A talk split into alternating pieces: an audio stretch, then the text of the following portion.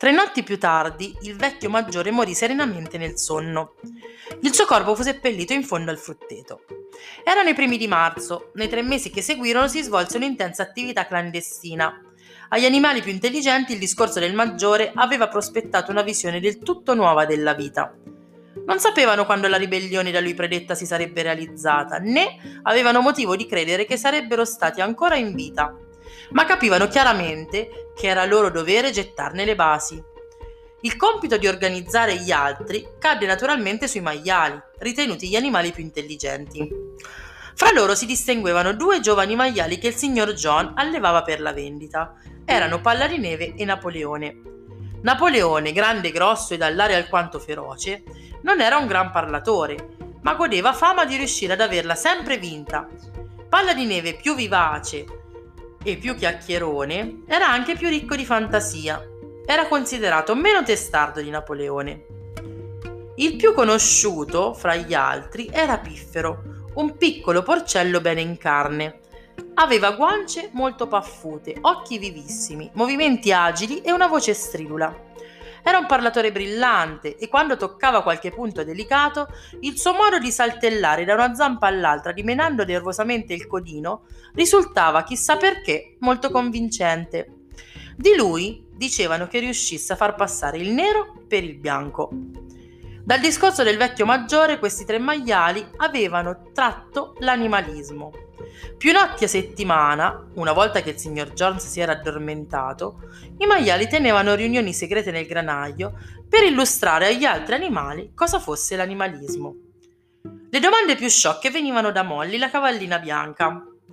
La prima cosa che chiese a Palla di Neve fu: Ma ce li avremo ancora gli zuccherini dopo la ribellione? No, rispose Severo Palla di Neve.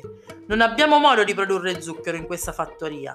E poi, lo zucchero non ti è necessario, però avrai tutta l'avena e il fieno che vorrai. E potrò ancora mettermi i nastrini alla criniera? chiese Molly. Compagna, disse Palle di Neve, quei nastrini che ti stanno tanto a cuore sono il simbolo della schiavitù. Ma non capisci che la libertà vale più dei nastrini? Molly annui, ma non pareva molto convinta. I maiali dovettero faticare ancora di più per confutare le frottole messe in giro da Mosè, il corvo addomesticato del signor Jones. Lui era proprio uno spione, ma anche un abile parlatore.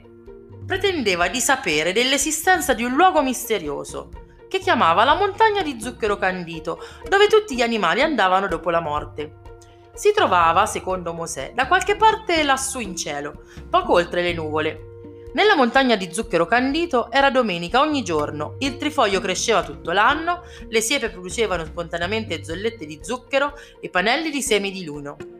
Gli animali odiavano Mosè perché raccontava storie e non lavorava.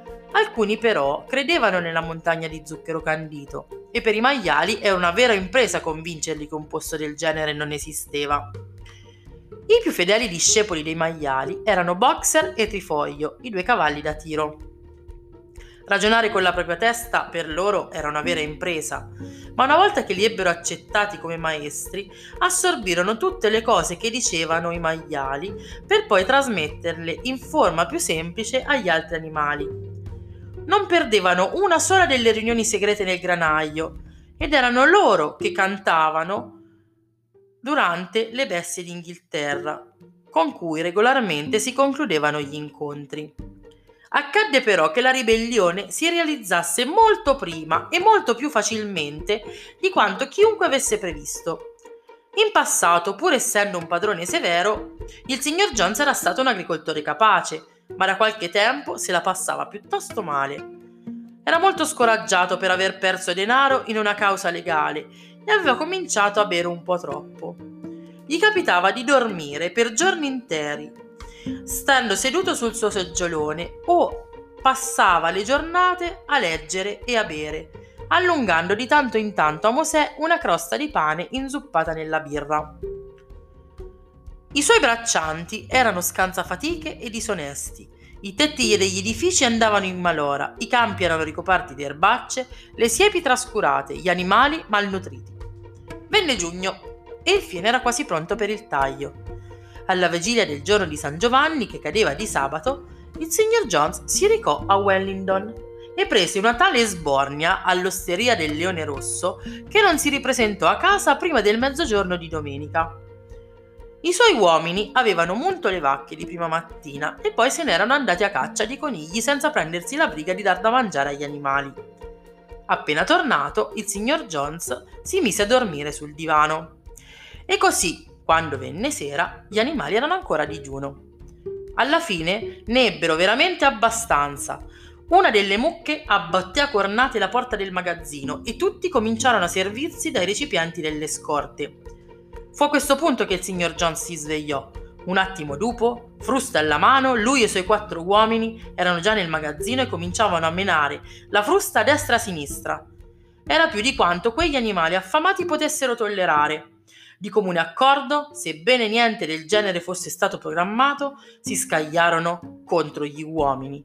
Tutto a un tratto Jones e gli altri si trovarono a prendere calci e cornate da ogni parte. Avevano completamente perso il controllo della situazione. Prima da allora non avevano mai visto gli animali comportarsi così. E quell'imprevista rivolta da parte di creature che erano abituate a frustare e a maltrattare li fece quasi impazzire di terrore. Abbandonarono praticamente subito ogni tentativo di difesa e si diedero alla fuga. Un minuto dopo, inseguiti dagli animali in trionfo, i cinque uomini scappavano a gambe levate lungo il sentiero che portava alla strada maestra. La signora Jones si affacciò alla finestra della camera da letto. Vide quanto accadeva, mise in tutta fretta un po' delle sue cose in una sacca da viaggio e sgattoiolò via dall'uscita secondaria. Mosè balzò giù dal trespolo e le svolazzò dietro, gracchiando a tutto spiano. Intanto gli animali avevano cacciato Jones e i suoi uomini sulla strada, sbattendo il grande cancello alle loro spalle. E così, prima ancora che si rendessero ben conto di quello che stava succedendo, la ribellione si era conclusa vittoriosamente. Jones era stato espulso e la fattoria padronale ormai era tutta loro.